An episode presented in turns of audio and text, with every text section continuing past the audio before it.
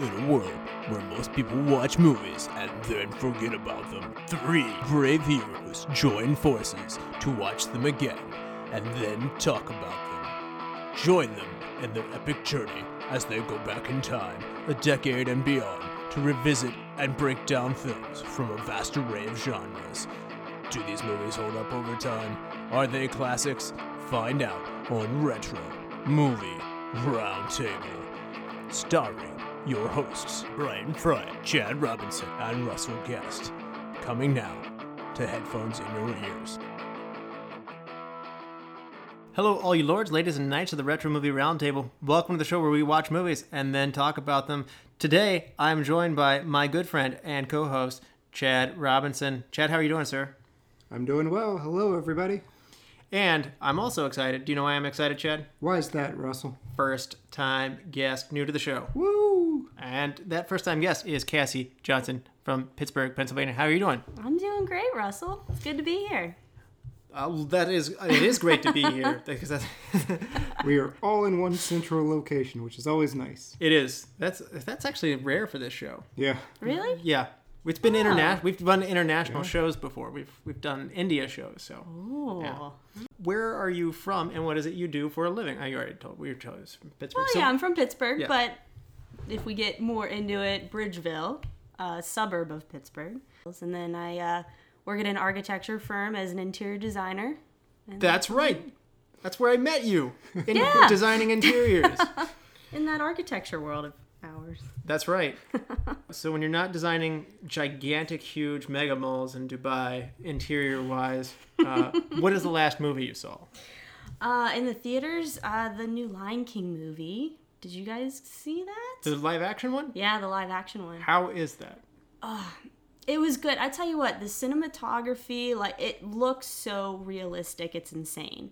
The only thing that I would say that was disappointing is that it's a cartoon, so you couldn't get the emotions Yeah. that you do from animals. Like animals don't have an emotion. So when Mufasa's dying, Simba's just like a, like no emotion whatsoever because they didn't have tears or anything. Spoiler. anything. It's all right. Oh yeah, spoiler for all of you that have never seen Lion King. gonna let that one Shame go. on all of you that have not seen it yet. Yeah, no no Jeremy Irons, no no deal for me. I just Scar's my favorite. Is the music still good though?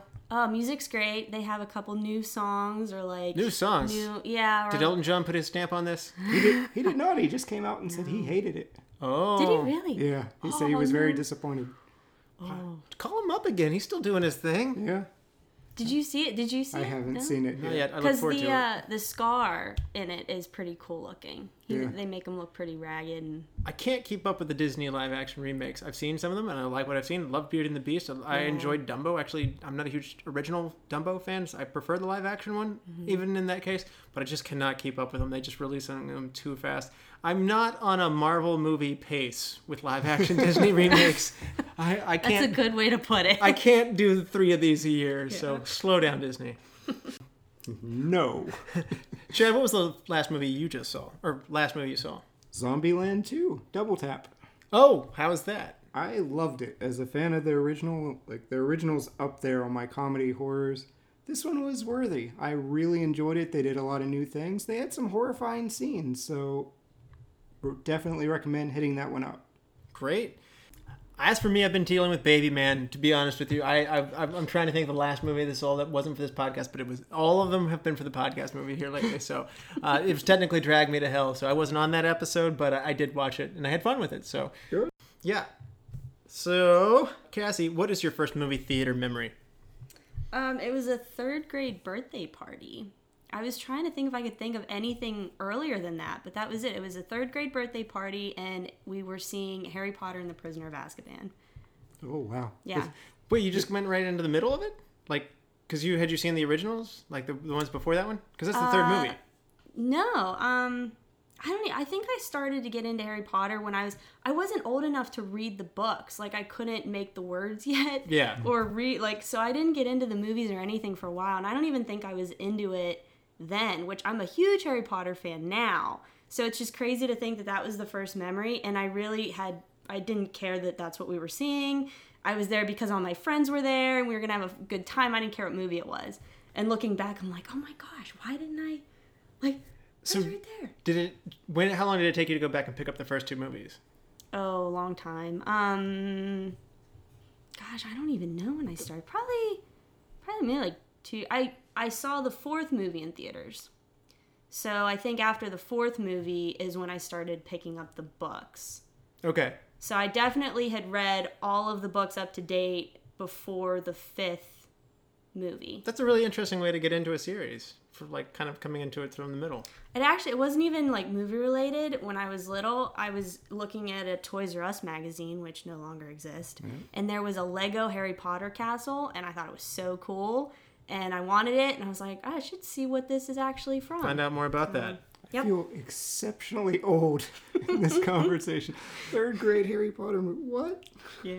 That was Well, high George- school. George Lucas did did this for us though. He introduced us to the middle of his series first with Star Wars. He's like, "Here's four, five, and six first, guys." So you have a ah. Star Wars experience for Harry Potter, which is unusual. Mm-hmm. Yeah.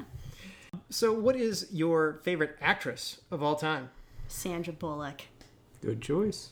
I liked her before she was famous, and everyone's like Sandra Bullock. So, like Speed. Speed. Speed It was the first one, and Yeah. it wasn't even in theaters or anything. It was the TV version. So, so it had like none of the swear words. Okay. You know, all of the scenes that are very gruesome were not in it. I was probably like twelve or thirteen, probably like way younger than I was supposed to be watching. She's up on my list Yeah. because I think she can do a number of things well. I, I actually Yeah. enjoyed her in The Heat a lot, where she like I was surprised to see her like in a comedy because I was worried for her because I like her. I was like, I don't think goofy comedy's your thing, Sandra Bullock, but eh, And Miss she- Congeniality was yeah, good. Miss I actually haven't seen that Congeniality one. was oh Russell. we should Got fix it. that. Yeah, it was good. That'll be my episode too. Even the Miss terrible, Congeniality with Russell. the terrible one with Ryan Reynolds, The Proposal. Sarah made me see that, and it still works. Like she's she's Still still, works. fun. The only Sandra Bullock movie we've done thus far is Demolition Man on the show. Okay. Really? Yeah, Have you ever seen uh, While You Were Sleeping? No. I've still haven't That seen that was before Speed. It was like one of her earlier movies. So you really got on board early then. Yeah, I kind of saw Speed, went backwards, and then caught up. Hmm. But it's good. Total chick flick. You might not like it. I like all movies. I think Okay. like all ti all kinds of movies.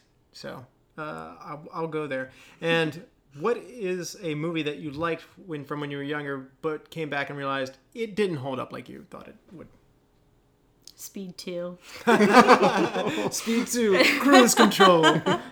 Definitely Speed 2. I totally just watched it because Sandra Bullock was in it. Looking back, that was just so, so bad. It was really bad. That's fair. Yeah, Gosh. I, I don't know. Speed didn't need a sequel. I, I it don't didn't. It didn't. So, uh, Chad, I'm going to ask you the same question because I don't think I've ever asked you this one before. Is there a movie from when you were young that you came back to and it was like coming into a giant room when you were a child and then you realize that room's not big at all when you come back into it as an adult? So this is a hot topic that's been discussed a lot, but I am going to take down the third Teenage Teenage Mutant Ninja Turtles, the one where they go back to ancient Japan. I watched that again when I was 34, uh, and having never seen it since the original. Yep. Oh my goodness! I called my parents and I was like, "Hey, thank you for taking me to this, and also I'm sorry." was, Well, this is bad radio because my, I would say all. I'm going to apply it to all three of the Turtles yeah, original you're- movies. You're like still wrong on the first two, but that third one, oh wow, just yeah. I'm sorry, mom and dad. yeah, my parents even took me to the, like the live like Turtles in action, like like at the Civic Center, like where they like dance and like they've got like music and then like lip sync and dance in front of them. I'm pretty sure if the movies were this, then that had to be excruciating. Imagine Disney on ice without the ice. That's what this was. It's fine. So, what movie are we doing today, Cassie? We're doing Rat Race. Rat Race is from the year 2001. It was made for a estimated budget of 48 million. It grosses 56 million dollars. It is going to place at 44 on the box office this year. I'd like to see it be higher than that, but that's okay. Uh, Moulin Rouge places ahead of it, and behind it is A Knight's Tale. That's a polarizing movie for Mary and I. She loves it. I don't. oh, I love it. Yeah. And uh, the number one movie that year, speaking of Harry Potter, was Harry Potter and the Sorcerer's Stone. Uh, IMDb gives Rat Race a 6.4, and Rotten Tomatoes critics, I think they've got an issue here. That this has to be a mistake. 43%, and the audience score gives it a 64%. Cassie, these re- these ratings are a little bit on the low side for some of the movies that we've done on the show. Are these fair or are they missing something? I was really surprised by them. I had never looked up the ratings for this until I was coming on this, and when I saw them, I was like, "Why didn't they like it?" I tried looking up some, and it just didn't. It just didn't make sense what they were missing. Yeah, it's a charming movie. I was a little caught off guard. Like I expected 70 or maybe even 80%, and nope, 40s. Comedy is a divisive uh, genre. I find over certain things like action. I feel like it's a broader like that's good action to everybody, but comedy is a subjective thing. So I always find comedies do come away with a lower rating than sometimes they deserve. But this one is another level. Uh, thought- this is another level to explain. Yeah, I thought it was at least going to break fifty percent. I thought it was going to be above that, and I was pretty surprised. So, what was your first experience with Rat Race? Um, I was in high school, and we used to go to a neighbor's house for game nights, and they were telling us about this movie. It's like Rat Race, you got to see it, you got to see it. And it turned into where we stayed after game night and just watched the movie, and that was my first experience with it. So everybody's laughing and having a good time, right?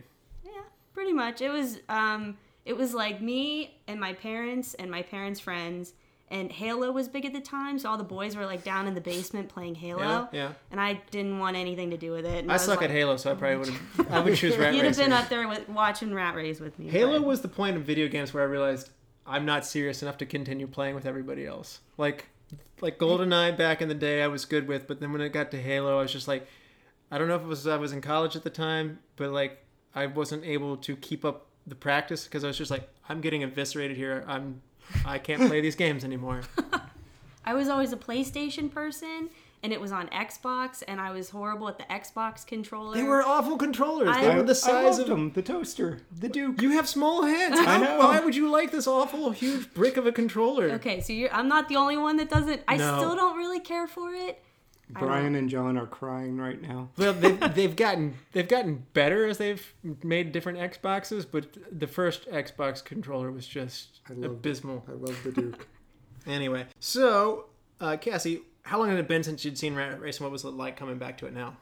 It's always my go-to movie to show friends if it's you know a movie night or whatever. So maybe a couple years ago was the last time I watched it, and it might have been with my roommate. I think I was showing her it. She had never seen it before, but I did. I watched it recently this weekend, and it's great. I just it always holds up for me. So It's good rewatch value. yeah, it's one of those movies though that I wish I could rewatch it again without having any knowledge of what happens. Because that first time watching it is Yes. just so great.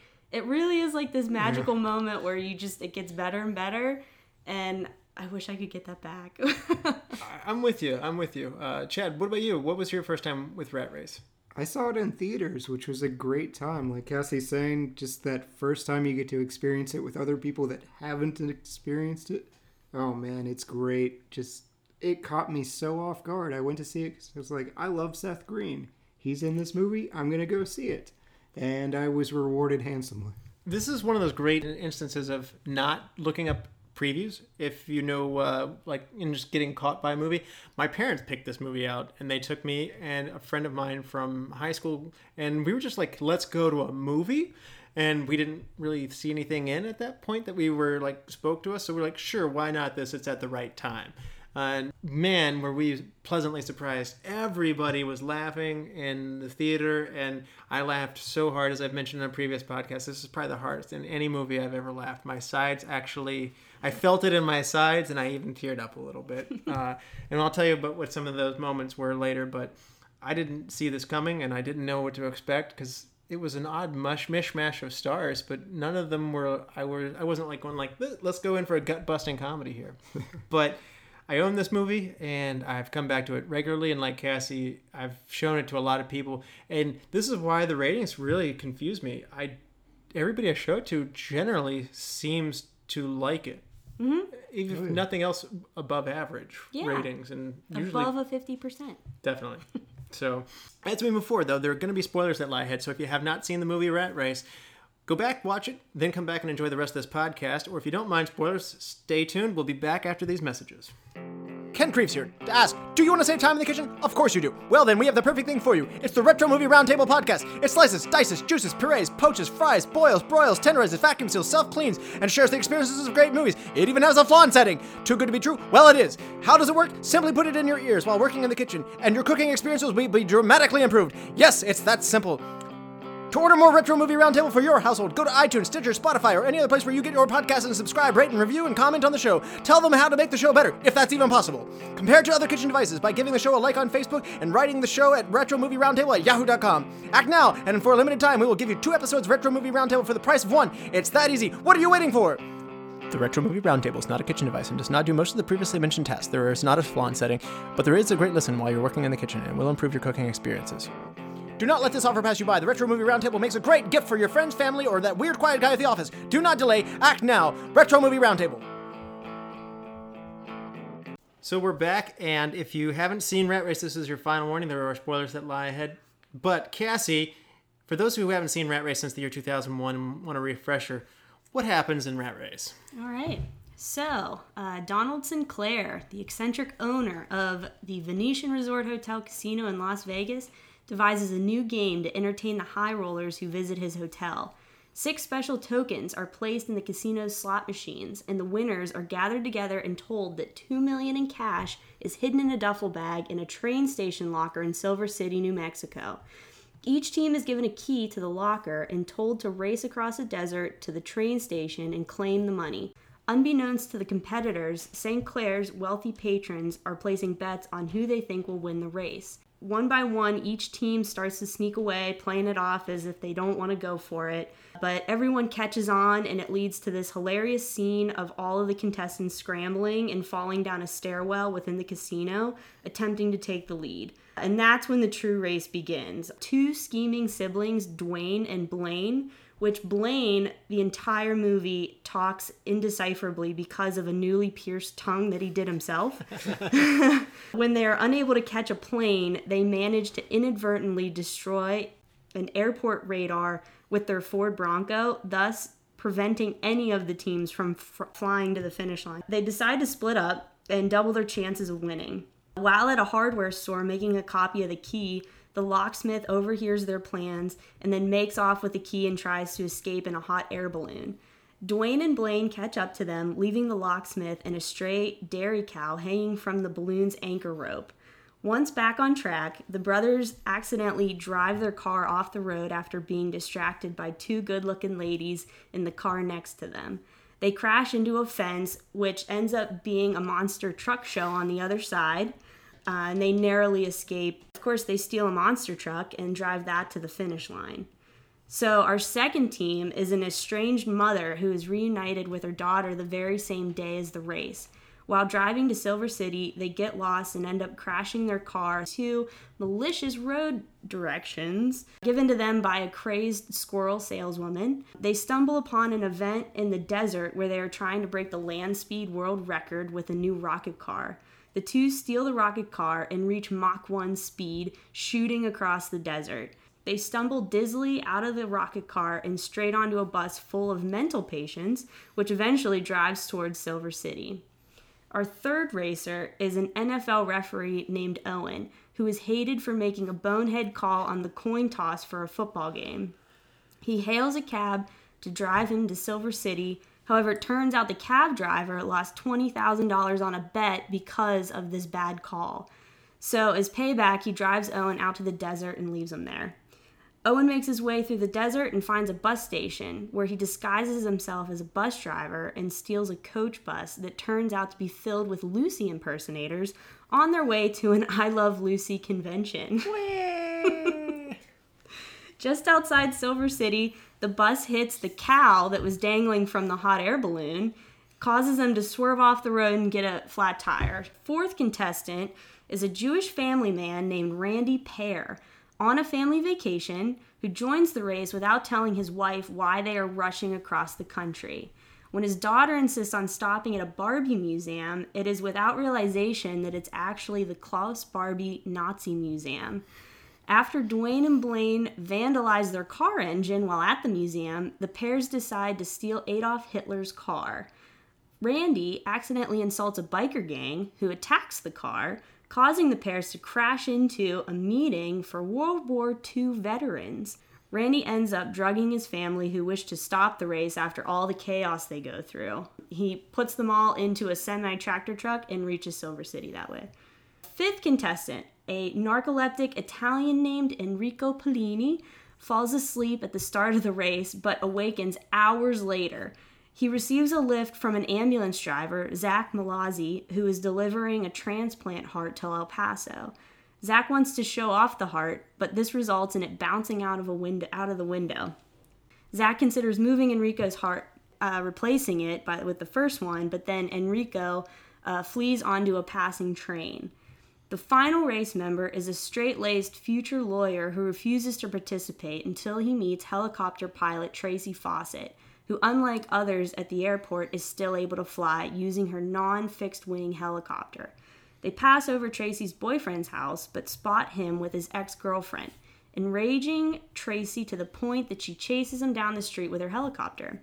It stalls out, crashes, and then Nick and her steal the boyfriend's truck and they drive that to the finish line. While all of this is going on, all of those separate storylines, we go back to Donald Sinclair, who started the whole thing, with him and his gambler buddies who will literally gamble on anything. There are multiple scenes of them doing all kinds of ridiculous bets. One of the best ones is probably uh, when Sinclair's bland right hand man, Mr. Grisham, can persuade a girl to do whatever they can do. Um, uh, even uh, when they board a private jet to the finish line, Sinclair will bet on which passenger in turbulent conditions will vomit first. All of the racers reunite in Silver City, most running side by side on foot towards the station. The other contestants fight to get their key into the lock and open the locker, and the money is gone. We find out Mr. Grisham, the assistant, and the call girl, Vicky, has stolen the money bag. They lose it when the locksmith flying uh, flies by and ties it to the hot air balloon. However, the locksmith falls out of the balloon, and the money's just flying aimlessly tied to this balloon. The racers follow the balloon until it lands at an outdoor charity concert hosted by Smash Mouth. All are persuaded to give the money to charity, some willingly, some reluctantly. Nick forces a horrified Sinclair and his patrons to match the amount raised, which is shown increasing at an alarming rate. The film ends with the stars dancing and singing with Smash Mouth to his hit song All Star and then leaping off the stage and crowd surfing in the audience. Everybody lives happily ever after, except for the high rollers. Except for the high rollers. They're billionaires. They're fine. So this is a really interesting movie, and by the way, you've sorted it out brilliantly. This movie weaves a ton I- between oh them. Oh my gosh. It's it's literally like seven different stories that all meet up at the end. It's it's interesting. I've never actually pulled them apart like you just did, so that was kind of neat to see it organized. But when you're watching it, it, it feels like they're coming at you, and just you know one after another. So of these So storylines, the hits keep coming. They Yeah. hit the ground running. yes, yes, perfect. Didn't make sense not to live for fun. Your brain gets smart, while your head gets dumb. You're welcome, Smash Mouth, for the free publicity. They need it. so, uh, of these stories lines, which is your favorite, uh, Chad? Uh, Jon Lovitz. I think he's my favorite just because he's such a scumbag. I mean, from making his daughter poop out the window to, you know, he's Can't stop. he, he steals Hitler's car as a Jew, but then he's like, Hitler really had good taste. He had great style. He's kind of enjoying Hitler's Look at this craftsmanship. You don't see that anymore.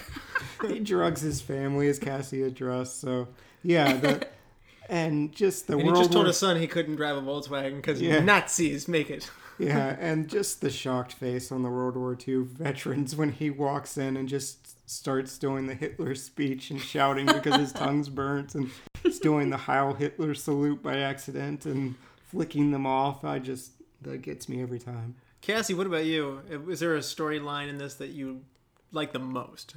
Oh, that's probably my favorite too. But to, I probably my other favorite one is definitely the brothers, um, Duane, Duane and and Blaine, Blaine. which I didn't even know that was their names. Whenever I didn't know that it was Duane and Blaine, and just the whole idea of that he talks the whole time with this tongue ring that his tongue's all swollen up and towards the end of the movie you can actually understand what he's saying.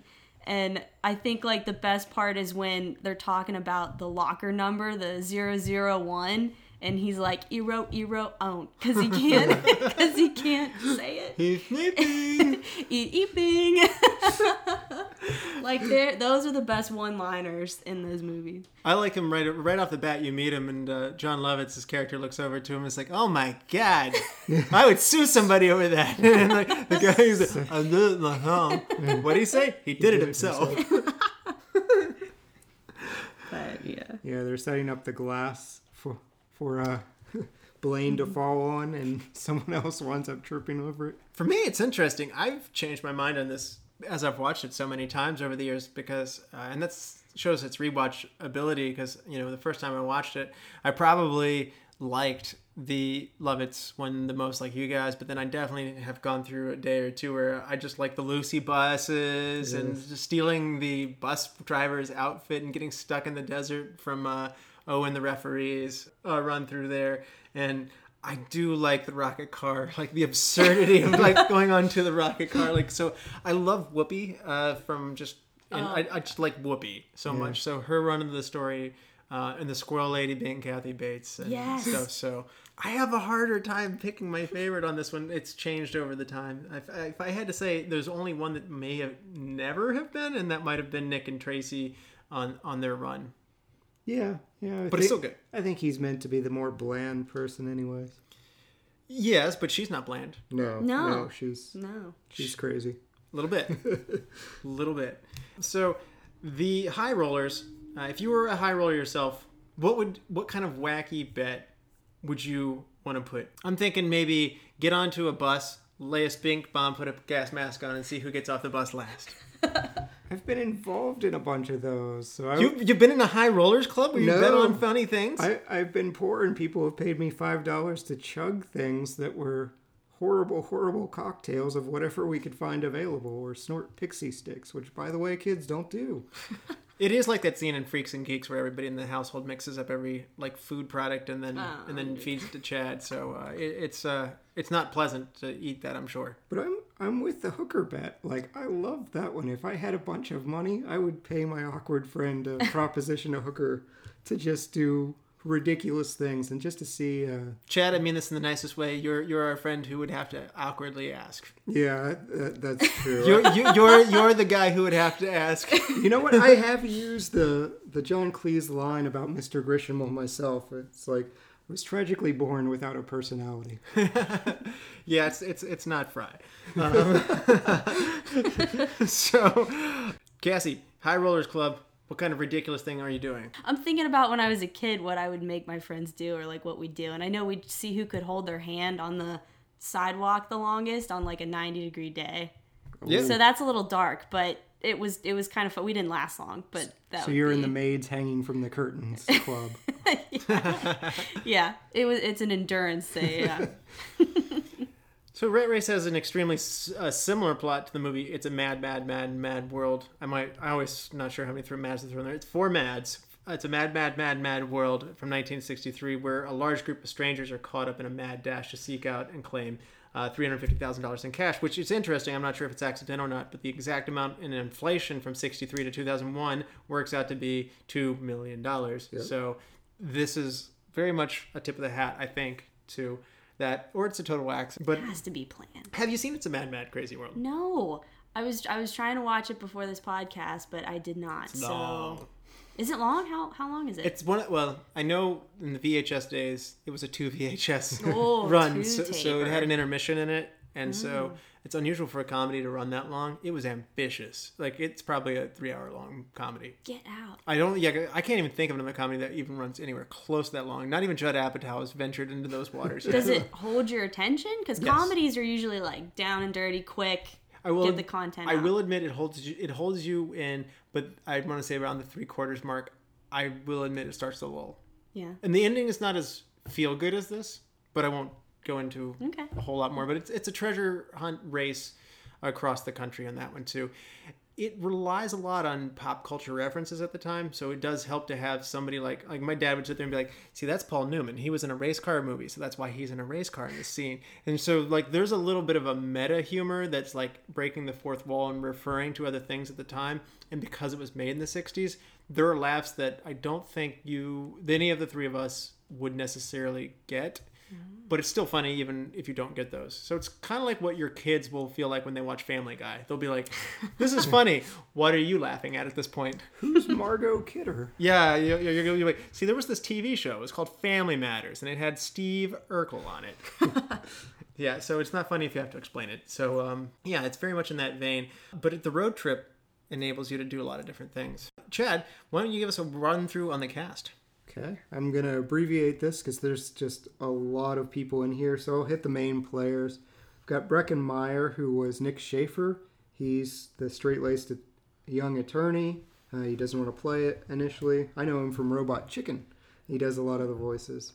Uh, Amy Smart, she is Tracy Faucet. She is the crazy helicopter pilot with a lot of rage issues, and she helps Nick out. Cuba Gooding Jr. He plays Owen Templeton. He is the referee that messes over the Dallas Cowboys in this one. Uh, he takes over the bus. There's Seth Green, who is Duane Cody. He's the brother that can actually talk. He's kind of a scammer, along with his brother, uh, played by Vince Vieluf. That's Blaine Cody. He's the one that pierces his own tongue. We've got Whoopi Goldberg, who is Vera Baker. She's this doting mother, little bit superstitious. And then there's Lanai Chapman, who plays Meryl Jennings. And she's a high strung businesswoman who is Vera's daughter. Jon Lovitz, we talked about him a little bit. He's this sneaky, opportunistic uh, tourist named Randy Pear. Rowan Atkinson plays a, a narcoleptic Italian tourist named Enrico Pollini. That's Mr. Bean. Yes, Mr. Bean. Mr. Bean and Johnny English. And John Cleese, who is Donald Sinclair, an eccentric Vegas billionaire and gambling mastermind. I can do whatever I want. I'm eccentric. Wow. yes, I love that line. And I got you got to get Wayne Knight in there. I was leaving him out for good reason, but yes, yes, Wa- Wayne Knight, who I love, uh, he's the the ambulance driver, Zach, um, Dennis Nedry, Hello, Jerry. yes, Newman, Don from uh, Third Rock from the Sun, just all kinds of scumbaggy characters. Newman. so we talked about how this movie goes in lots of different directions, and does it come together well at the end? Do you like how this thing ties back together and finishes, Cassie? Oh yeah, I think it. I think it finishes off nicely because at one point they're just veering off in so many different directions. You lose track of where they're even at or how it comes to an end. And no, I like the way that it ends, and even how it's like a charity scene at the end is just priceless. It's like if any one of them actually does win, the mm. movie doesn't work. no, it doesn't work. You know that they can't get it. They're not going to get the money. But knowing that, how do you find a rewarding way to conclude is is an interesting thing. So I think they totally could have pulled almost a Monty Python esque ending where the hooker gets the money and drives away. They, they tried to. Yeah. That, uh, that was what was happening. that was a good turn though, like because again, everybody gets to Silver City, of course, at the same time, which is a fun, dramatic way of doing it. And but again, there's that last turn of the hooker took the money, and you know that's a curveball. I don't know about you guys, but I did Even- not see that coming. No, but even before that, when Enrico Pollini falls asleep, everyone gets to the door and they're like, ah. And then there's one of those great liners where he's like, he's sleeping, but it comes out he's eeping because he can't talk right, and you know exactly what he means by it. And then of course he wakes up after it's open. He's like, "Did I win?" yeah, did I read? It did occur to me that every single one of these cast members, except for Enrico, is going to jail. Oh. Government terrorism. Amy Smart's character. Uh, breaking a flight tower is worse now than it was when this movie came out. 'Cause Wow, this is 2001. This is like this is pre 9/11, but just barely pre Yeah. 9/11. This is like the summer. I remember this was a summer movie. Uh, so Cuba Gooding Jr. steals a bus. Seth Green. I mean, They steal. I don't. they bunch of steal a bunch of things. Jon Lovitz. What's Whoopi Goldberg in them do? They oh, stole the a, rocket a car. government yeah, rocket yeah, car. the government rocket car. They're gonna care a lot. Like I was like, oh you gave two million dollars, but yeah, There's the baby scene on the train with. I feel like I feel like Cuba Gooding Jr. is going to come out of this at least a little bit okay. I mean, to take to take over a bus driver to fool a to fool a bus driver is different than to forcibly take over a bus. he also stole a horse. Oh, yeah, he stole yeah, a horse. Yeah. All of them going to jail, except for Enrico. He wins. Uh, in fairness, he had something done to him that would send somebody to jail. If you if you got in a taxi cab with somebody and they just drove you way out into the middle of nowhere and then dropped you off in the desert. Oh yeah, Yeah. So and steals your clothes. yeah. yeah, yeah. That's attempted murder. I was sitting there thinking, like, for the first time ever, because it's it's not that tone of movie. I am sitting there thinking, it's like, yeah, that's pretty much a death sentence in like to drop somebody off in the middle of the desert in Nevada. Casting comments and stuff like that. This movie has three Oscar winners Yes, in does. one movie, and there's a lot of powerhouse here. Uh, it's actually also the first movie to have two African American Oscar winners. So the Oscar winners are Cuba Gooding Jr., uh, who won his for Jerry Maguire, Whoopi Goldberg from the from the movie Ghost, and Kathy Bates, who was in Misery. A little bit different role for her here. She needed something to lighten it up a little after that. She is crazy though. Yeah, Yeah. She does that well. Both Breckin Meyer and Amy Smart are in the movie Road Trip together. Have you seen this one? Yes. Mm-hmm. Are you a fan of them in that? And are you glad to see them reunite here? It's fine. I mean, I, I enjoy Road Trip. I Their chemistry not doesn't. You I don't feel feel like, like- this is just its own thing. I feel like Amy Smart's kind of irreplaceable. You know what? I, I feel like the guy is replaceable. That that's fair, and he wound up being like Breckin Meyer fell off the map shortly after this. he was in a TV show that I remember was heavily uh, pushed called Rizzoli and Isles, which is uh, I don't know if people like the show or not, but it was advertised heavily. If Yeah, nothing it, else. it didn't last too long. It had the Zach Morris from Saved by the Bell on there with him. But no, yeah, yep. Mark Paul. Sure, Chelsea. I did not know that guy's name off the top Yeah. of my head. Points for you though. um, and uh, Seth Green was the first one cast. He wasn't what they were looking for, but he was much better. Did you like the casting in general? Like, if you had to build this cast, Cassie, like, you know, again, if you were doing this today, like, where would you start? oh, Seth Green is perfect. He's perfect. Who else? Oh, Jon Lovitz is per. I think I think the main cast is perfect. Even uh, Breckin Meyer, like I think he fits the role good. I don't really like the character, but I think He's a stuffy character. yeah, he plays stuffy well, so that's good. The only one I would say maybe to change out is uh, Lanai Chapman, the daughter. I think I think they could. I don't know who would you guys replace her with though. We'll get into that later, actually. But I dig her anger. Like when she gets angry, I, when she crushes that phone, I would like to see her get angry maybe one or two more times. Maybe that was it. Yeah, there needed to be more to that because it kind of fizzled. She's the reason for Kathy Bates. So She's the one who had the least of a career, I guess, coming out of this. This is a very star-studded, heavy cast and stuff like that. And Lanai, uh, she made her science fiction debut in Star Trek: The Next Generation as uh, Ensign Cyril Ragnar. I'm not sure if I'm saying that exactly right. Sorry. As well established, I'm not a Star Trek person, so don't shoot me on that one. But uh, generally speaking, she did not have much of a career. And I thought Amy Smart hadn't been doing much either, but I looked it up. She's been working steadily yeah, since then, just not on like marquee stuff. No, she's probably still cashing great check. John Cleese, is he the perfect man to run this or what? absolutely. Anywhere you can cast John Cleese, it do it. I, I love him whether he's in James Bond or Shrek, or being the scumbag in uh, Rat Race. Fish Called Wanda. Yes, Nearly And if- headless Nick, Harry Potter. huh? Huh? I did not know that one. Yeah, he's the ghost. Yeah. very good. Uh, if nothing else, Monty Python. Perfect. He praised the script as being one of only two scripts in his career that he just enjoyed so much. It's unusual to get a top class script, he said. Twice in my life have I ever had the experience of reading a script and simply saying, I'm going to do this. What I love about the movie is that it's the best premise of any movie I've ever had offered in 20 years. And he goes on later to say that he enjoyed all the characters and the weaving, and he just thought it was very cleverly written.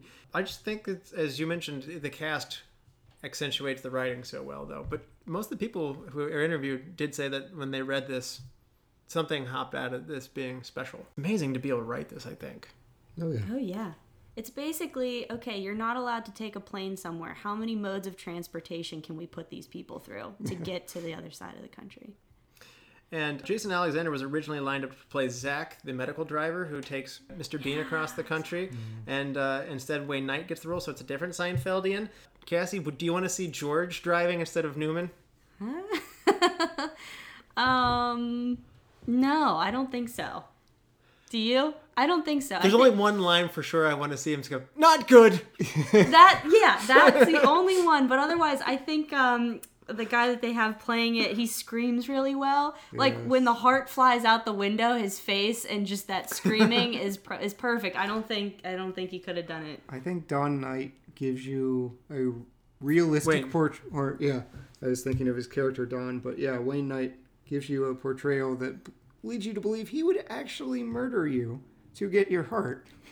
He's let's find a drifter, and, and Rico's looking around like yes, a drifter. do it do it I like I like the part where he's uh, like like he's like, do you have any family? No, No, why? I am all alone. Uh, my mother is Yeah, gone. yeah, mother, My father, both dead. Why do you ask? And he looks at him and like he's just menacingly looking at him. He's like, "Look, a drifter," let's kill him and then runs the other direction. This is Looney Tunes in real life, and I love it. Yeah, especially the hop on the train. Oh yeah. that that was something you didn't see coming I also yeah I remember the, I remember already laughing pretty hard, and then when the train came through, I was like, "You're so random," and I was like laughing even harder at that. So He So was supposed to be Chinese. Well, well, not Rowan Atkinson, but that character. It was supposed to be a Chinese tourist at first. I don't want to change anything about it, but I could see that working. Yeah, uh, not with Rowan Atkinson, but get like a Ch- Ken Jeong who is. Oh yeah, mm, yeah, yeah. Or I was thinking Buddy, uh, Buddy Lee from uh, Mad TV at the time. Okay, yeah. But uh, I just don't. I like Enrico Pollini so much. I, I can't imagine it. And that's another storyline that has been my favorite oh yeah Oh, uh, yes. uh, as that's well. that's up there for sure Because I, I that, that wasn't my first favorite, like the very No. first watch. But it's so great though how they catch you off guard with these characters because they introduce him, he's hilarious, and then they he goes away for a long time, and then he, you come back and he's still sleeping in the in the hotel in the ca- lobby casino. It's like what, and then you just die. He gets launched by he by comes, Wayne Knight's car, and then just gets up running and gives him the thumbs up. he comes out firing. Uh, you know, when he walks into the room, just amazed where he is, and then everybody's just like he's this bigger than life character who's just so good natured, and he just fills up the room. And I love it. And he's like, "I am Enrico. I know what you're thinking. That's a girl's name. no, I No one didn't. no pun intended. what pun is that?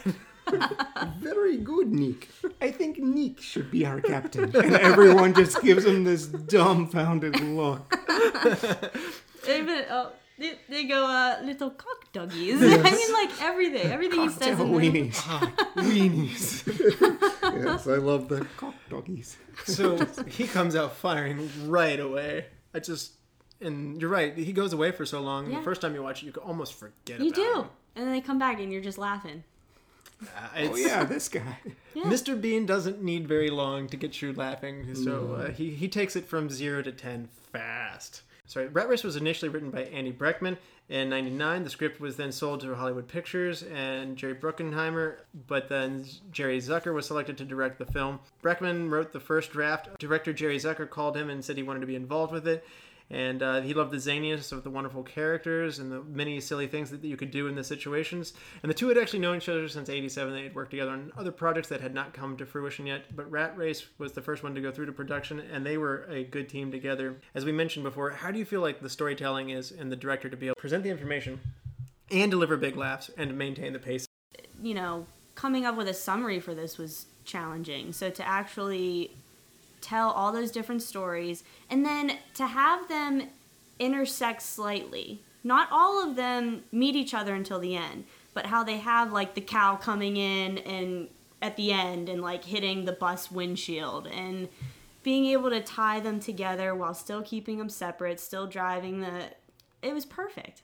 It was perfect. It's really interesting to hear how they wrote to that point. Andy said that he would get up in the morning, have a Coke, Jerry would have a hot chocolate, and they would just sit down. And which, by the way, I cannot imagine writing comedy in the morning. Like that doesn't like it seems like a late night thing to me. I'm a night person though, so but I can't picture writing comedy in the morning. But they would just sit there and think up funny things, and they whatever would get them both that they would write them on note cards, and they would then like take the note cards and they would put them on a board, and they would start to string like like to run like this has to happen to make this happen, and wouldn't it be funny if this affected this? And so they actually just through taking cause and effect cards on there. They created this, and it's kind of interesting. I remember seeing documentary on Back to the Future.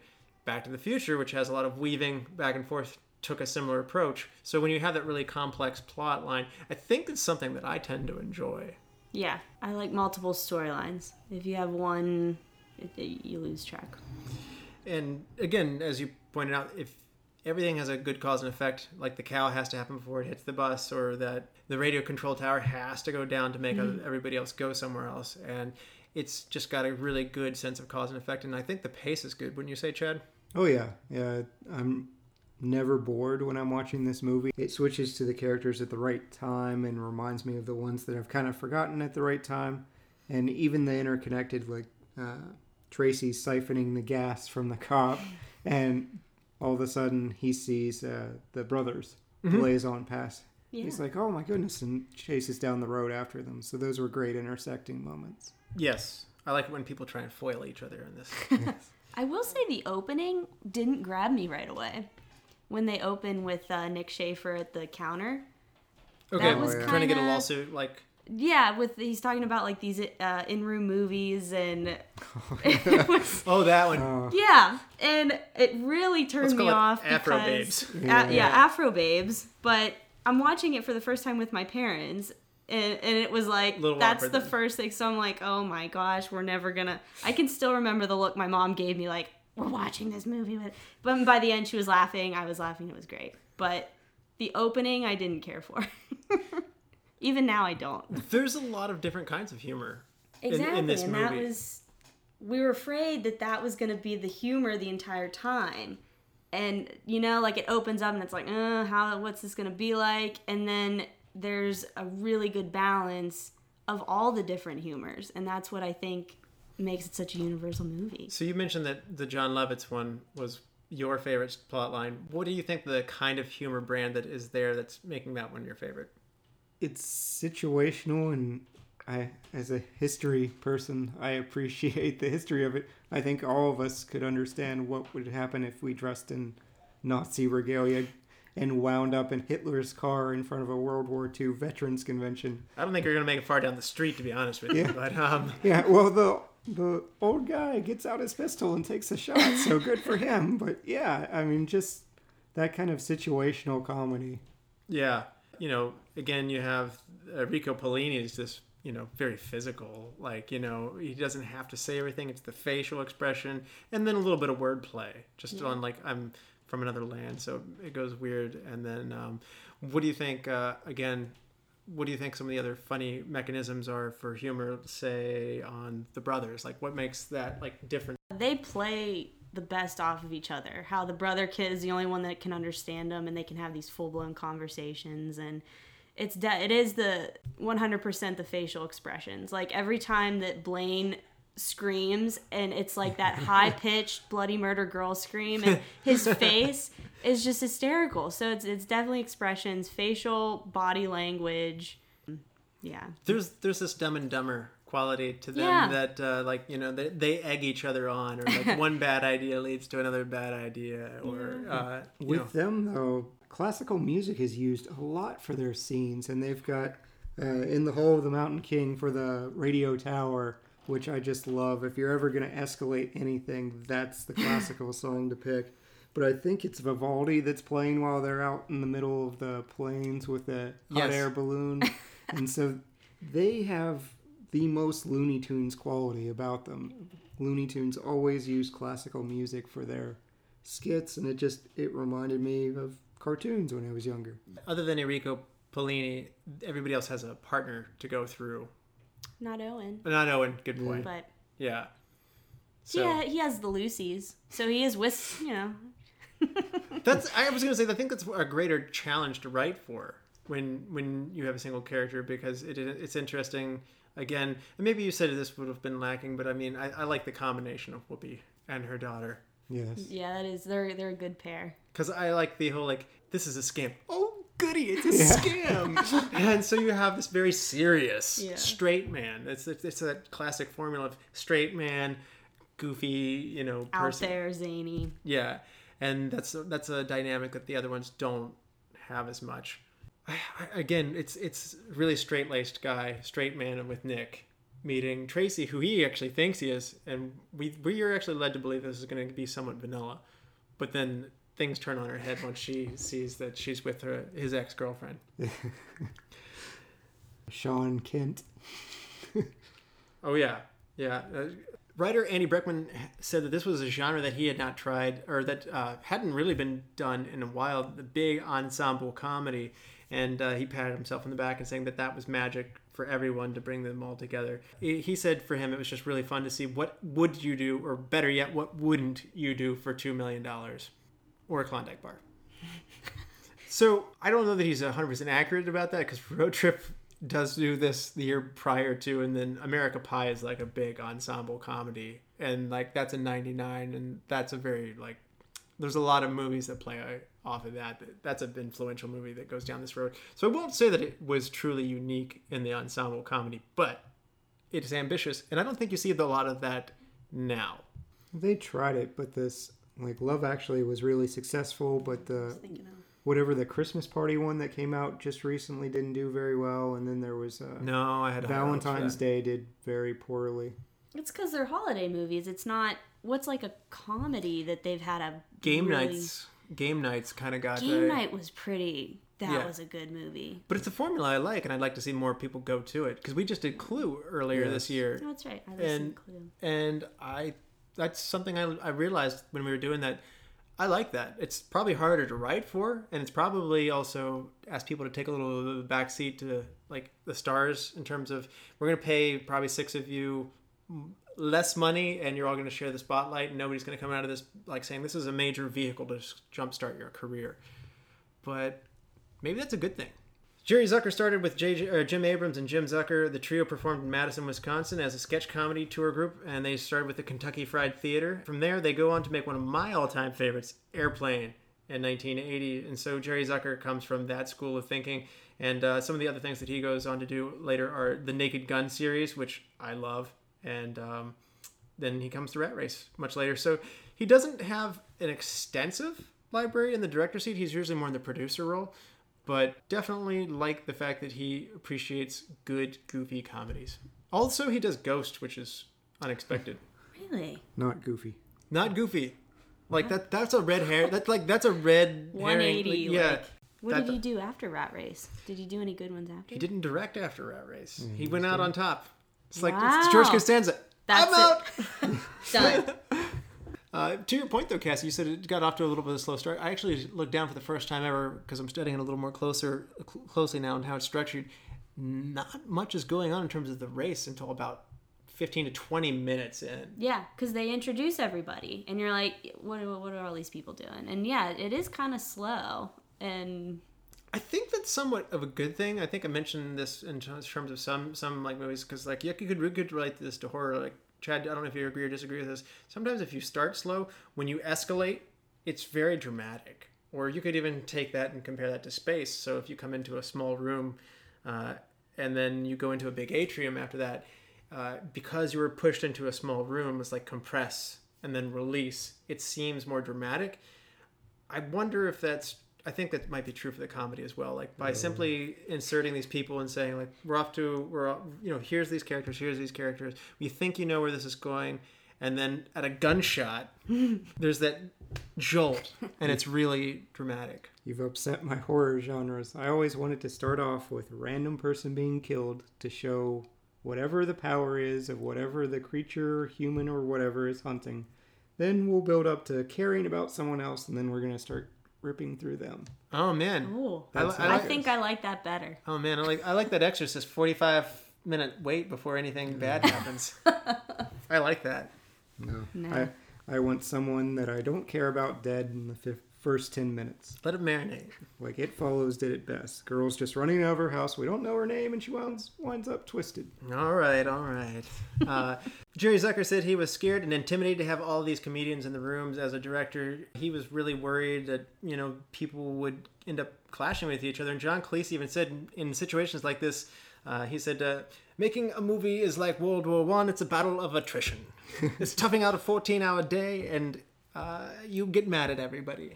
And so he was saying that relaxed people were always uh, making each other laugh here, though, and that there was an enjoyable atmosphere that he hadn't experienced in decades of making movies. That seems so surprising that when you're working on a comedy movie that's not normally like that. But I'm, the more we're reading about these comedies, you know, like like when we did Wayne's World, people Yeah. people were angry and throwing fits and Yeah, Mike Myers Arguing is and- very serious about being very stupid. Yeah.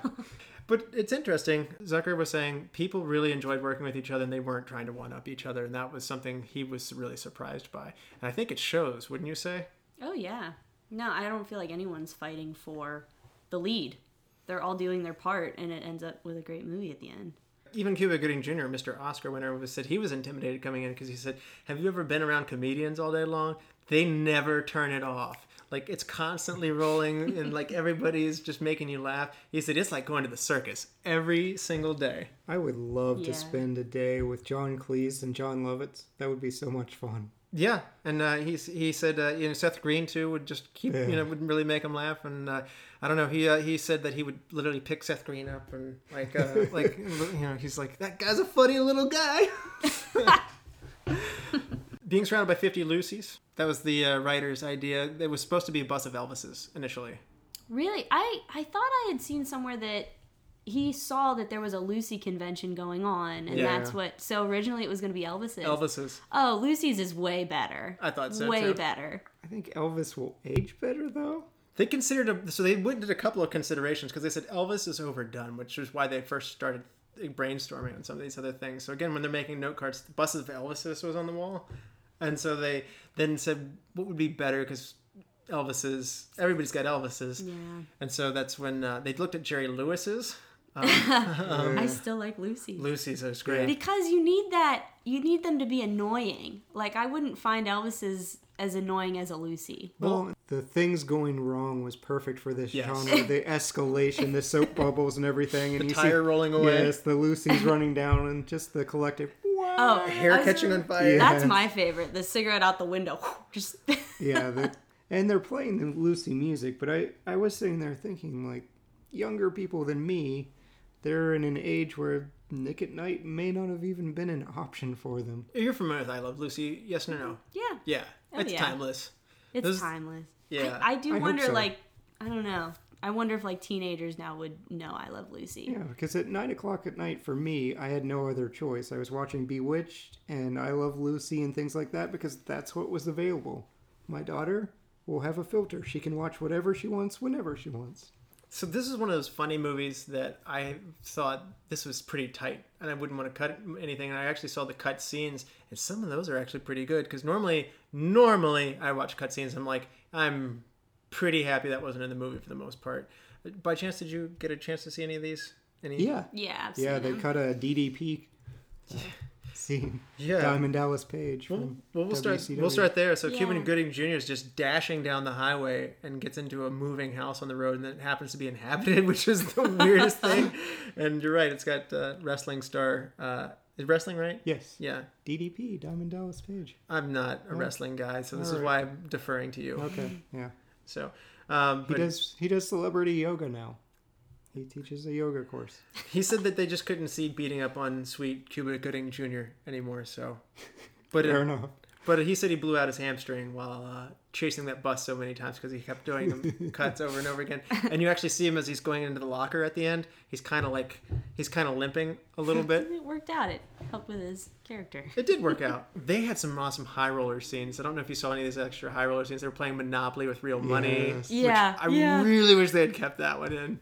That And- And there was a short one where they had all the maids like hanging by the curtain rod and they were just taking bets on which maid would hang on the longest before That- they would fall off. That was still in this Yeah, one. that was in the movie. I That thought. was in the main one. Okay, okay, that's a good one. Uh, well, well, I'm glad they kept that one. And then um, there's another one where the high rollers, like one of the guys stands up and said, "What we're doing here is immoral. These are people. We're messing with human beings. You all ought to be ashamed of yourself." And then he does this, like turns around, then comes back laughing, and they're all like, Yeah. laughing, like he realized he was he was being insincere and just joking. They definitely should have kept that one. What do we think about the Las Vegas and the road to Silver City? Is this desert atmosphere adding to the humor, particularly through uh, Owen and his track through the desert? Uh, do you like where they set this, Cassie? Yeah, I think it works well for Owen and for uh, the mother daughter because they find themselves in the desert at one point, kind of just trekking across. So I think it works good. I mean, think about it, if they did it in like a rainy climate or a tropical or uh, desert's just perfect. You'd miss out on the rocket car. Yeah, you miss out on the rocket car, air balloons. Ah, yeah. I don't know. It's uh, and you got to I mean, I can't imagine starting at a better place than Las Vegas. Oh yeah. I mean, Gambling it's, city it's- there's well. this superficial, yeah. This the, uh, yeah, the everything. Not everything's not what it seems. The house is really winning behind the scenes, and so I, I just like that veneer effect that Donald Sinclair is. Speaking of veneers, did you get like his teeth? like it's funny. I never really put my pin on it until now because it was uh, those those big, huge white teeth. Yeah. He, Almost changes who he is. he does it at the end. The, ah, ah, when he's chomping over the two million dollars being matched. Yeah. Filming actually, a lot of this was done in Calgary, in Canada. Nuh-uh. A lot I of knew it wasn't done in New Mexico. I knew that none of it was Yeah, filmed in New none of it Mexico, but I didn't know it was in Calgary. But I still like the fact that they set it there, even if those de- desert scenes and stuff like that. Uh, they did do Las Vegas shooting, and they uh, they were at the Las Vegas airport as well. So, although I don't think they pulled down the real control tower. No. Other locations, they were in some rural, smaller places in Nevada. So they actually didn't go to Silver City at all either. They they made Good Springs, Nevada, look like Silver City, which I've never been to Silver City, so I was convinced. Yeah, same. Blaine's wardrobe is one of the biggest things that dates this movie. When I when I watch this movie and I go, that's that's 2000 right there. Who let the dogs out? Didn't date this enough for you?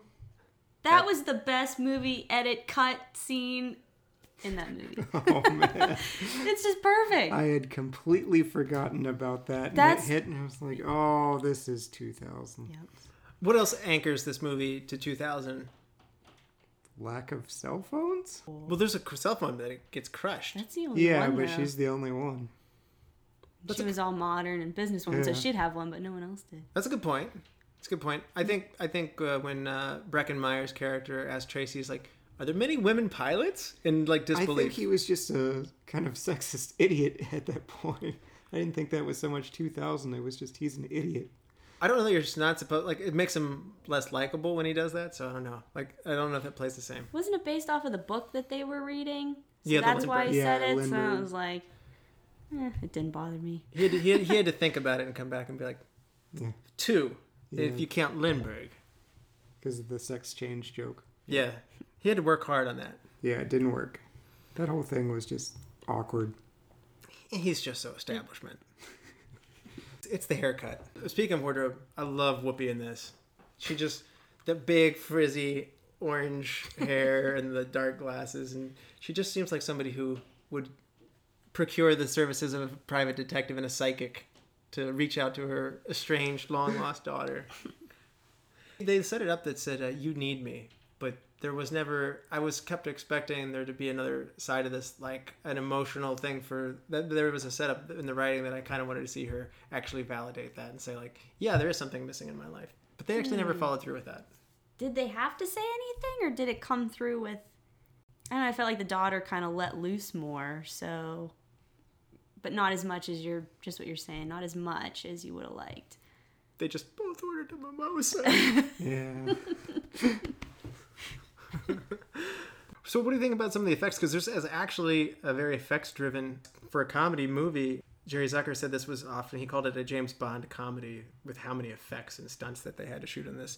Does it look good? Do you think the uh, air traffic control tower, for instance, like the car getting pulled up, the camera angles that they're showing on that? and some of it looks good, and some of it was obviously set. Uh, the fields and things like that. It was obvious. It was like a painted, moving background, and uh, the the cow's CGI has not held up as well as I would like. Um, so there's some of that that's a little problematic. Huh. I I think they can get away with it though. Yeah. Yeah. Because it's already so sort of unbelievable that when you come across these effects that are also not as believable, it just is on the same level. the the radar tower thing they actually did pull up like they built a construct and pulled this lightweight movie version of a truck up and then they shot that pretty well i th- i liked that and they, they actually had those guys harnessed in for a ton of the movie because they also did the balloon stuff too and they had they had like this harness this body harness that was like underneath their clothes and stuff like that so that they could hang onto the rope and They're on the hood of the car at one point. Okay, that's that was good. That's one of the coolest ones. So like to do the driver with no driver to have this car running Yeah. around. So that's an actual stunt where like and it was Seth Green. Yeah, and, he and- wanted to run. Yeah, running in front of the car, which is actually pretty dangerous, and you normally would have a stuntman do it, but he did it anyway. And the way they did that was they took a a blind driver, which is a term like where they take a, a leather flap and goes over top of an actual driver, and that has like a little little tiny screened eye hole in the seat, and so it looks like a cushion Yeah. driving the car. And so you you cannot tell when you look at it. It looks really good. I'm gonna look for it next time. I yeah, it's one of those things where even as I was sitting there, like they, they you do not see the eye hole, hmm. and you it looks like a it looks like a seat cushion as it's supposed to. So I was wondering that, like, I assumed that this thing had to be like controlled remotely, Oh. but not the case. Maybe today they they do that. I Maybe they would. Back then they didn't do that kind of thing But he did run in front of an actual moving car through an off-road area. So with a blind driver. Yeah. driving in front of him. again, yeah, and I mean the guy's the guy's hands are down at his elbows, so like he has no. He's driving like with his his hands at like seven and uh, four, so that's not really good control either. I, I liked it. Uh, the only one that I thought uh, um, was the cow udder on the milk, like when they were fighting on when they're fighting on the That balloon, and and the, they, they they take a cow udder and they shoot somebody. I'm aware I'm looking at a prop blatantly Yeah, here. I, I've actually milked a cow, and it- It's harder. you don't get that volume that quickly. Well, it's funny if you do. It's more funny. Yeah. Cassie, what do you think about the soundtrack in this movie? It's great. We kind of touched on that earlier with how you have a good combination of classical tunes for these high strung scenes.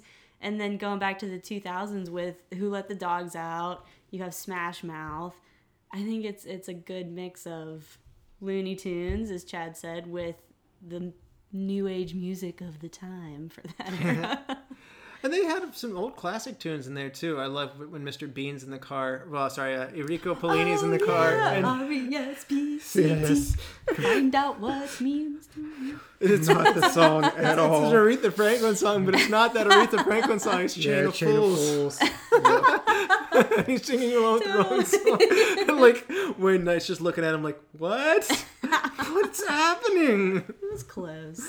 I usually don't like the use of "I believe in miracles." Oh, I it doesn't it work, but here I enjoyed it. Like That was a good. it was such a ridiculous scene of showing off different piercings that it, and the escalation for that. I just, I dug it. Every time music was introduced for the brothers, I'm on board.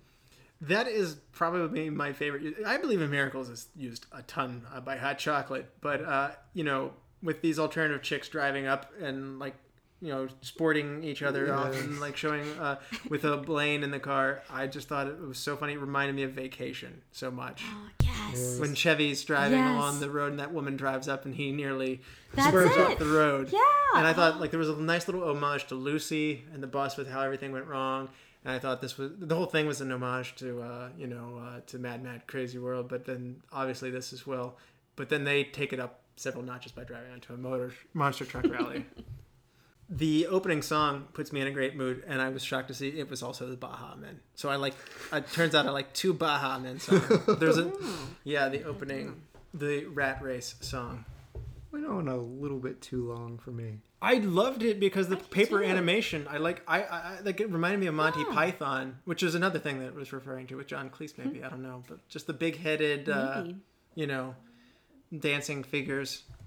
Cassie, this is a segment of the show where we like to do look for this. Are there any kind of, any kind of hidden things or things that fun facts and trivia that you'd come across? Oh, um, you didn't say it earlier. Uh, the I believe it was the director, uh, Zucker.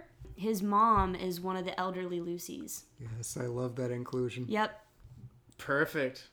Which uh, so uh, she's the older one, maybe then. Yeah, Yeah. she's the really Like, old you, you mustn't be so hard on yourself. Yeah. Yeah, her. Yep. That's his mom. Perfect. That's a good role. Yeah. Uh, Chad. alluded to it earlier, but Tracy's boyfriend, his name is Sean Kent. He's playing played by Dean Cain, who at, at the time had just gotten off of uh, Lois and Clark. He was Superman. He was Clark Kent. I I noticed that when reading the IMDb listing for this for the first time, and I've seen this movie I don't know how many times, and I somehow never put together that her jerk boyfriend was Superman. You don't really see his face very much. It's hard to catch. Yeah. So for me, John Cleese plays a character named Donald Sinclair in this. That's actually the name of a real life person and a hotel proprietor, and that's also the character that John Cleese bases his iconic character Basil Fawlty on the British show Fawlty Towers. That's a fun British show that uh, Mary's introduced me to.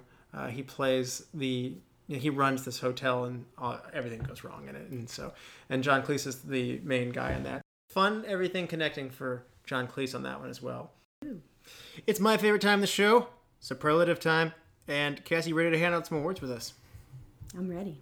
Let's do it. MVP, Mr. Bean.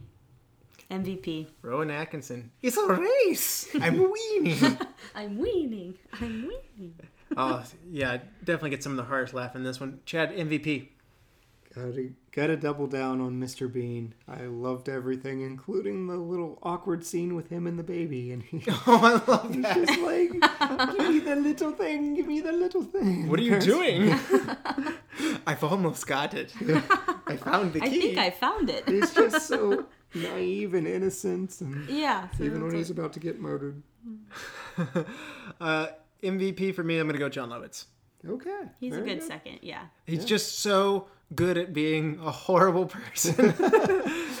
he drugs his family at one point, and he's like, "Drink up, honey." yeah. Uh, funny thing is, the writer Andy Breckman said that he based character Jon Lovitz mostly on himself and his own family and their own vacations. Nice. Yeah. Oh, that's good. He said that we've had a lot of friction on vacations and stuff like that, and I don't know that he's literally drugged his family, but probably the thought has crossed his mind. I like when the kids are jumping on the bed and they hit each other, and he's like, "Ooh, that's gotta hurt, honey. Kids need you." and just like runs out. That's that's priceless. That's great. oh man, that is the best supporting actor, Cassie. Uh, definitely Wayne Knight for Zach, the heart transplant driver. Not good, Chad. I have copied all of Cassie's answers. I'm going Wayne Knight as well. He's just Good, and uh, or Kathy Bates. yeah, he's just so despicable, and I love every minute of it. Even from the first introduction of hitting Rowan Atkinson, being like, "Are you okay? Are you okay? Nobody sue me! Nobody sue." me." Ah, Gloria Allred. Oh man, I would really like to go with. Gosh, there's some good ones on there that we haven't named. Uh, I'm gonna go with John Cleese because I just think him running the high rollers is so important. I love he sets this thing up so well in the beginning in terms of telling the people that there's an apocalyptic event and I, I've chosen you people to reproduce and to change the world, and then like he totally like cuts and then that's not him, and you just know that this guy's something's not right about this guy right from the beginning, and I before you find out why they're doing this, and so. Uh, he, he leads off so well in this, but I do want to give a, a nod to uh, Dave Thomas, who was unfortunately born without a persona- personality. Uh, Harold Grisham, I loved him. hidden gem, Cassie. The male Lucy impersonator. He was great. Oh yes. He is the best. Like when that comes out of nowhere, it's oh that made me laugh so good. You got nothing they have never seen before. Not exactly. he was great. He's like, would you stop screaming?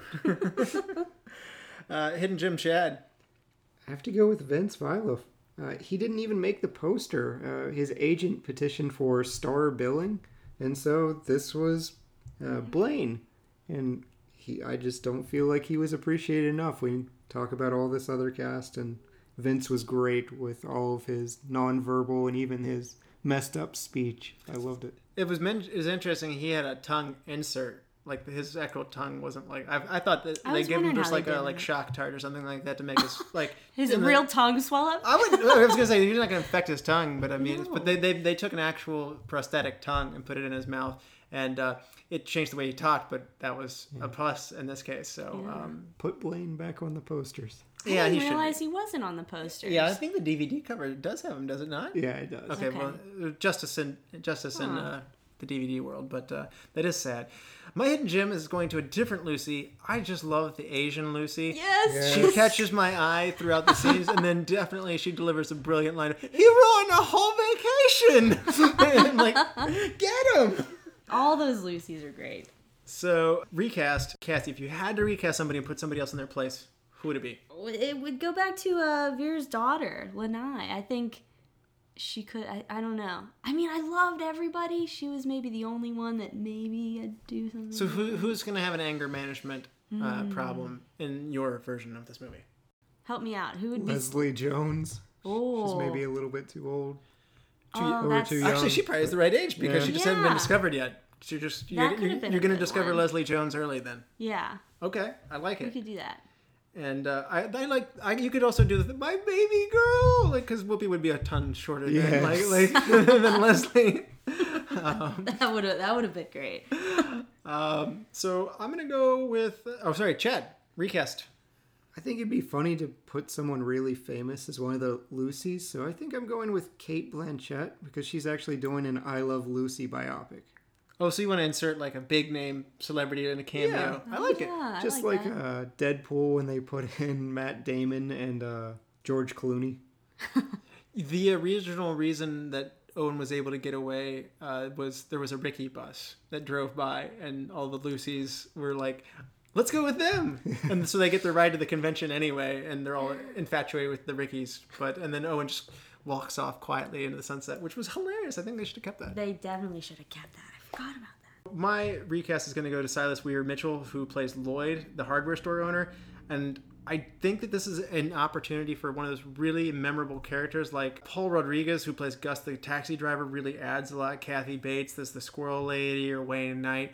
I feel like this is an opportunity to inject another humorous character that we're I want to give him a speaking line or two, make them chase him down, show him being pursued. So I want somebody who's a little bit slimy, but also funny and has some good comedic timing. I'm gonna go with John Leguizamo for for this, and uh, I'd like to see him be the store clerk who steals the keys and ends up getting tied to a, a cow on a hot air balloon.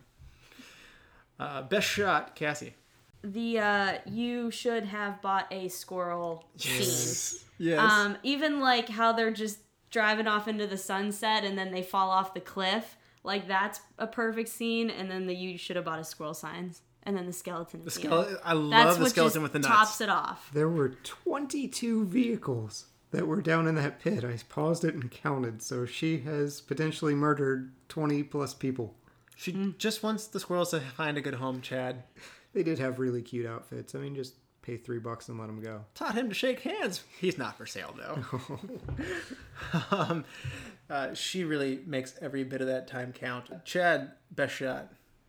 The sweeping shot in the fields as the brothers are in the hot air balloon between the cars and and the cow and everything else, the chaos that's going on there. That is an inspired shot. I'm, I'm glad you picked that. I will then, in that case, go to my second choice of Jon Lovitz's face of utter disbelief in the Barbie Museum. So you've got like a neo-Nazi on either side of his shoulders, and his mouth is just a gaping and like an utter horror, and like, and, and the tourist just like Klaus Barbie, three-time ballroom dancing champion. uh, Wine connoisseur and dedicated father, and like Jon Lovitz is like, He's a real person too. Like Klaus Yeah. Barbie is actually an SS butcher of Lyon. Like all of what they're saying, the bad stuff, is actually true. But Jewish dad in this museum is just so like. His eyes do a double take when he when they say it too. That that's the best part. So it's not just Jon's face, because great physical acting on Jon's part, but good shot. I love, and then the two the two neo Nazis on either side of him are just perfect. Uh, best scene, Cassie. Keeping on with the Nazi, like that whole play out of that and just the storyline because we didn't really talk about how when they're in the car they find lipstick and then Yeah, save a that's how it, lipstick. yeah just how they put that all together is just so it's good storytelling and how they end up with the lipstick on his lip and then the cigarette lighter flying into his mouth so that he can't talk and ending at a world war ii veterans thing That was one of those moments where I was laughing so hard my side Yeah. hurt because I was already having Yeah. Mm-hmm. a fun time because of things that were happening, but I never even for a minute expected him to walk out on stage in front of World War II veterans No. and Yes. and sound like Hitler as he's trying to explain himself. He's waving his yeah hands around. yeah and he starts doing that and you're just you're gone You can't play Hitler's harmonica. look i'm mrs hitler is that okay? I got it. Is that Hitler's harmonica at the end that he's uh, Jon Lovitz is playing yes with Smash Mouth? yes I thought it so. is. Okay. My best scene is going to go to um wait, did I skip you again? You did, but that's fine. I'm, Carry I'm on, so sir. excited about this You're, movie. you're afraid I'm going to take your thing, so carry on. Uh, okay, I'll, I'll leave that in this time. My best scene in the movie is uh, definitely Duane and Blaine Cody taking out the air traffic control tower. It's it's probably the hardest laugh I've ever had in a movie theater. I everybody around me was laughing hysterically at the, what they were doing, and then the physical motion of this car getting pulled up. The song being played was just perfect. Which was what was that song? I believe in miracles. No, no, no, the that car. Was- oh, in, in the Hall of the Mountain King. Uh, yeah, yeah.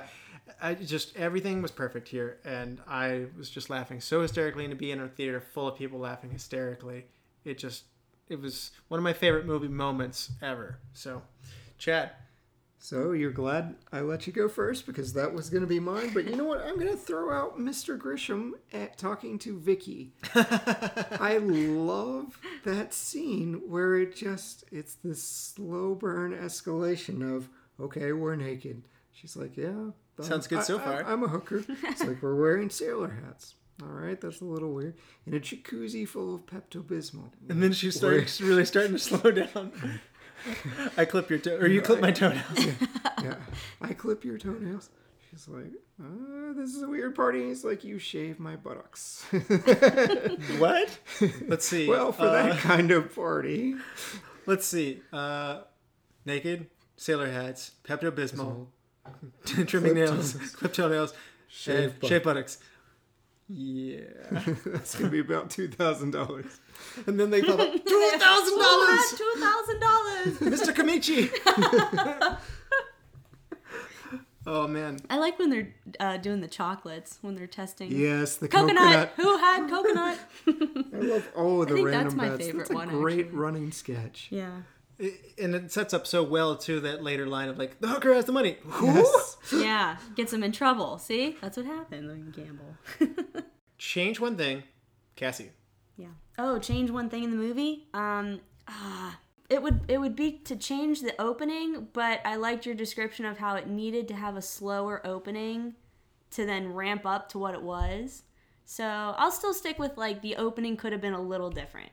Do you want more laughs in the opening, or do you just want to trim? Like, do you feel like you can trim down I by establishing who these characters are? I think you- I wanted them to open with a different person or to not because they were almost like following Nick through this movie. Like he was kind of the one that opens at the beginning and Mary calls him the main guy, and I'm always like, there is no main guy. he- what are you talking about? I kind of see him as the main guy, and so I, I think he should not be at all a main guy. he shouldn't. I wish they would have blended him in a little So better. he should be our captain. Do you not want to? Do you not? Do you want to cut out the part where they're gambling, maybe? And like they they just walk in a room and say like, "We have, have these coins." Like, do you not want to see them? no, I like the openings. I like all of the openings. I think I just didn't want Nick's first.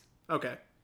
Yeah, you've Oh, oh, have you, oh, Seth- you, you mean the very, very, very first? yeah, scene. I'm talking about like the Oh. very first. You, you introduce and he's checking out of the hotel and he's like, "I'm going back to Chicago. Here, take a paper." Like I could have—I could have done without all that stuff. You've got to have Seth Green with the like charity jar of quarters Like, that that they're putting great, in. and He's then- Shot glass was pretty good. All of the other openings are hilarious I because might break you got my neck.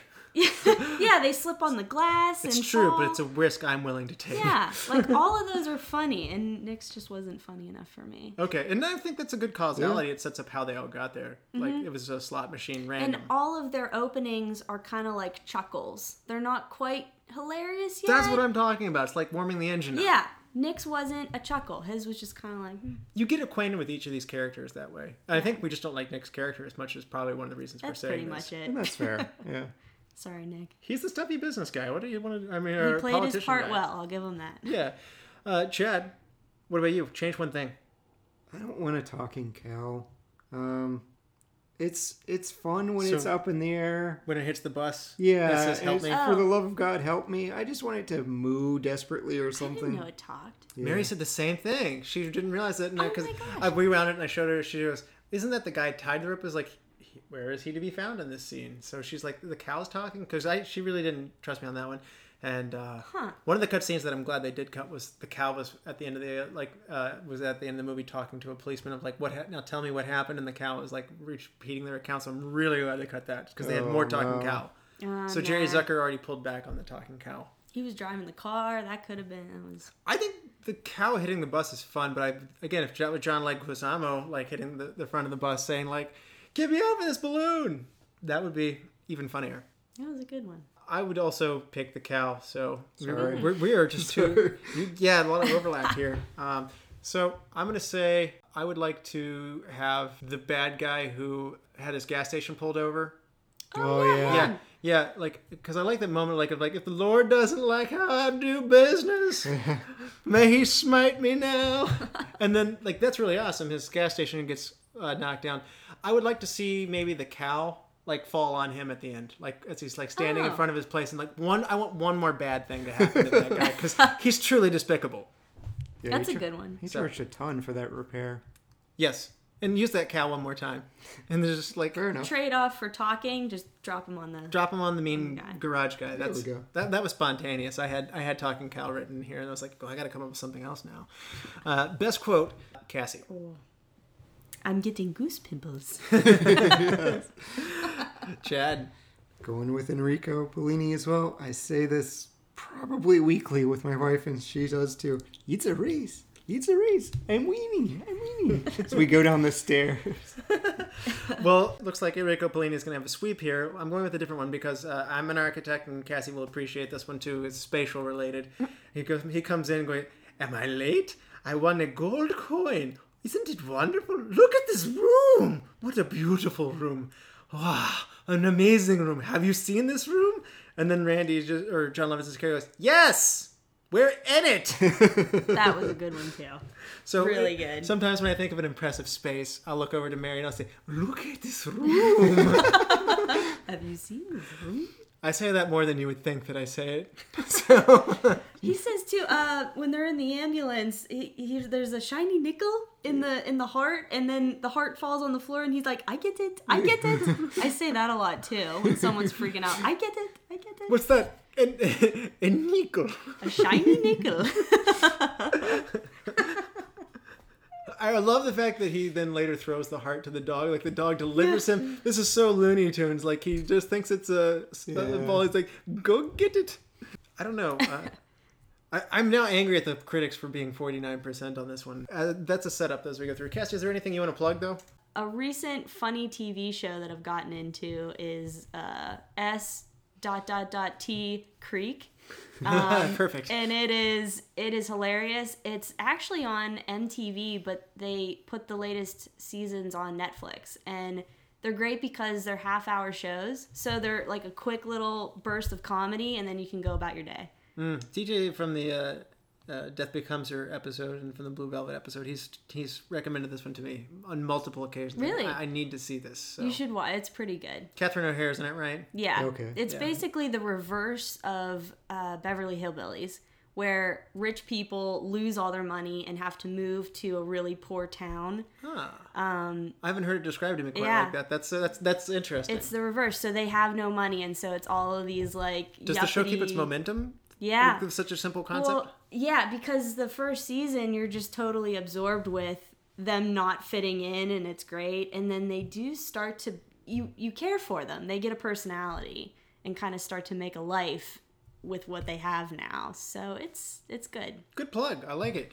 Moment of truth on a five star scale, half star intervals. What would you rate Rat Race? Five, easy. I like it. Chad. Oh, man, I'm gonna go four point five. Uh, I love it, but things like I don't The love. talking cow alone gets it docked to half no, a star. the talking cow does not. But who let the dogs out? Oh. And the Smash Mouth concert.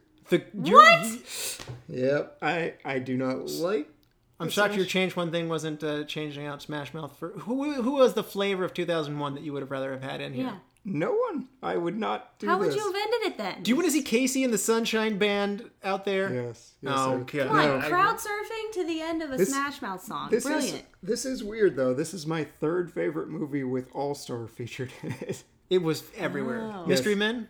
Yes, Mystery Men would be number two, and Shrek was number one. Oh, Shrek. Oh, they did have it in Shrek. So it was everywhere, and I just uh, I'm I'm over Smash Mouth. I'm. I was just so nostalgic for the song at the time. I liked it. It just reminds me of a happy time. It reminds me of this movie. Same. So, Yep. And I honestly have the Baha Men performing Rat Race on my MP3 just because the song Rat Race, you know, makes me happy because of the movie. Is it a great piece of music? I don't know, but it just makes me happy. no, it is not, sir, but that's fine. The endorphins in my matter. brain say yes. it's fine. It's fine. But four and a half is a great rating. It's a a great rating. movie. I'm with Cassie. This is a five. This is in my. I'm not. Uh, this is my top ten comedies. I really go back to this one that often. I really, really enjoy it. I think that it got slammed for being too much of a mad, mad, mad, crazy world, or, or sorry, mad, mad, mad world. I don't. I, I, I literally cannot think of under, uh, for a minute why you would knock this movie. It's just so well written, as John Cleese put well. So, and there are different kinds of comedy in this. So there's the physical. There's the there's the um, Situational. situational. There's Facial expressions. yeah, and so you can get turned off by like renting a movie called Afro Babes, but then laugh at like getting pulled up an air traffic control tower, but maybe you would laugh at the inverse of that. And so there's, I feel like there's something here for everybody, except for Chad's parents. Do you want to tell that story real quick? Oh man. this is the movie that you can show to everyone, but my parents don't typically like movies, so I thought this is the safest thing that I could possibly show. Everyone's going to like it. They did not laugh once. It was over, and my dad's like, that was stupid. And that was the last time we watched anything together ever again. Oh. It was very How long? When was that? Oh, I I just started dating my wife, so like 2006, 2007. Wow. So yeah, it's it's been 12, 13 years. Wow, I don't. I love you, mom and I dad. I think- just don't know why this didn't work. Again, maybe they're maybe they're with the critics on this one. Are your parents movie critics, by the way? No, they. I suspect they are because there can't be that many people who don't like this movie. um, Chad, do you want to help me pick a movie for next time? I would love to. next time we're going to do a veterans day uh, special so we're having a real veteran come in and we're going to look at some more military kind of movies so option number one the patriot from 2000 a peaceful farmer benjamin martin is driven to lead the colonel militia during the american revolution when the sadistic british officer murders his son uh, option two saving private ryan from 1998 Following the Normandy landings, a group of U.S. soldiers go behind enemy lines to retrieve a paratrooper whose brothers have been killed in action. Option 3 We Were Soldiers from 2002. The story of the first major battle of the American phase of the Vietnam War and the soldiers on both sides that fought it, while their wives wait nervously and anxiety at home for the good news and the bad news. Chad, what's it going to be? The Patriot, which I hear might be a little bit inaccurate. It is Uh, very historically accurate. Oh, okay. I wrote my master's degree around this subject. It is perfect. Okay, uh, Saving Private Ryan, which uh, maybe a little more accurate than the Patriot, Oh, and then, not even not even close. It's uh, and then we were soldiers. ah, I think. Let's go with We Were Soldiers. I haven't seen that in a while. Perfect. And Cassie, thank you so much for joining us. Absolutely. My pleasure. And Chad, thank you. And to all the lords, ladies, and knights of the Retro Movie Roundtable, we invite you to reach out to us. We want to hear from you. Subscribe, rate, and review on iTunes, Spotify, Stitcher, Google Play, wherever you get your podcast. Those Apple Podcast reviews in particular are the number one things that help the show. It's the number one provider for podcasts. And if you can do that for us, that'll help other people find us. And we really appreciate those. Give us a like on Facebook. That's the best way to interact with us and to let us know if you like the movies. And we like to hear your thoughts. Uh, follow us on Twitter at, at movie underscore retro. Email us at retromovieroundtable at yahoo.com if you wanted to go into a little more depth, suggest any movies, or if you want to be on this show. As always, thank you for listening. Be good to each other and watch more movies. Chad? I make a joke to help you forget how screwed you are.